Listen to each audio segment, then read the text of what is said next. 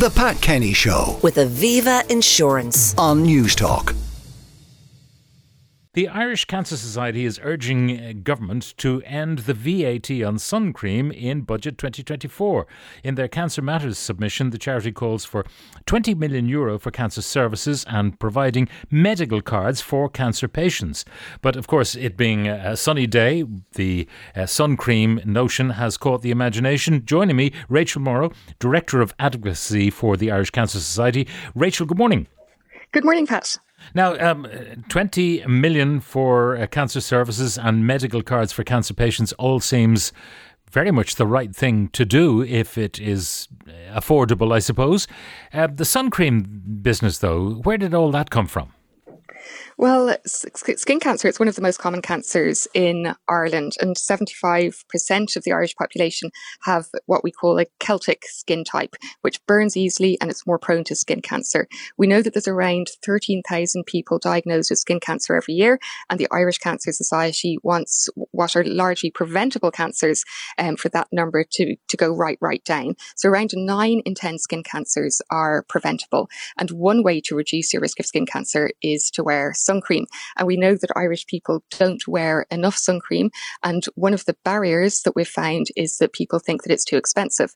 Um, I suppose what's in the gift of government is that there's a 23% um, VAT rate applied to sun cream. And we want them to reduce that VAT rate to 0% so that sun cream is more affordable. And we hope that Irish people will use it more. Hmm. Now, do you believe that the wholesalers will reduce their prices if the VAT is removed? I mean, are people actually doing price comparisons on sun creams if they buy this one in the chemist versus that one in the supermarket? I think that the the retailers and the the producers, the suppliers of sun cream, um, would make sure that it was affordable to people. When things are more affordable, you buy more of the product. Um, multiple studies have shown that most of us only apply twenty to fifty percent of the recommended amount of sun cream. So if it was more affordable, we'd hope that people would use more of it. So, and the, the reality is that people aren't as protected as they think they are.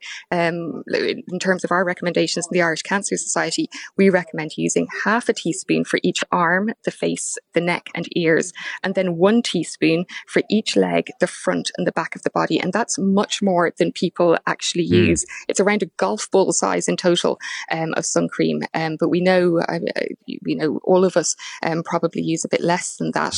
Um, so we think that reducing the price would increase use. Now, what about the benefits of uh, very high end sun creams versus the ones you might get in the uh, pharmaceutical uh, shop chains? Uh, huge differentials in price, um, equally good? Huge differentials in price, not much different. Um, what we ask people to do is to make sure that it's UVA and UVB protected, um, so that you get protection from those um, the, those rays that cause skin cancer. Um, and um, what we really want people to do is to make sure that it's the protection that they're looking at, not the price. So you can spend around 35 euros um, for a week's supply of a well-known sun cream for an average-sized adult. Um, while a week's coverage in a more expensive brand could set you back as much as 90 euros a week, but the own brand um, may cost just 15 euros. So it's really up to, to people themselves what product they look for. Now, the, the question of how to uh, abolish VAT, you see, there are some, say, expensive moisturizers uh, that have uh, an SPF, maybe of 15 to 50%, depending. How do you distinguish them, you know, which are actually cosmetics more than anything else, which happen to give the added benefit of sun protection, uh, from those that are purely used to slap on the kids when they're out in the sun? So we're asking for anything that has an SPF of 30 or higher um, to be reclassified under the EU VAT directive as a pharmaceutical product for healthcare use. Um, at the moment, the HPRA, um, it's considered a more cosmetic um, product, as, as you say there, Pat. Um, so it does need reclassification under the, the VAT directive.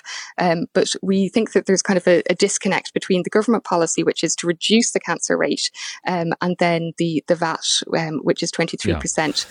So if it turns out that you've got some of these expensive products with an SPF of, of 30 to 50, um, so be it, because they're achieving the same effect, even, you know, if it's not affordable to the, the world at large, those who can afford it, it's giving them the cancer protection that uh, you would think they need. Exactly, so be it. Um, what we want is that anything that's an SPF of 30 or higher um, to be reclassified um, mm. with, the, with the lower VAT rate. But really, people need to be aware that, you know, covering yourself in sun cream, it's not the only way. Um, it doesn't give you total protection from the sun. You still need to be in the shade, you know, cover up, wear hats. And these are all part of the SunSmart, SunSmart code.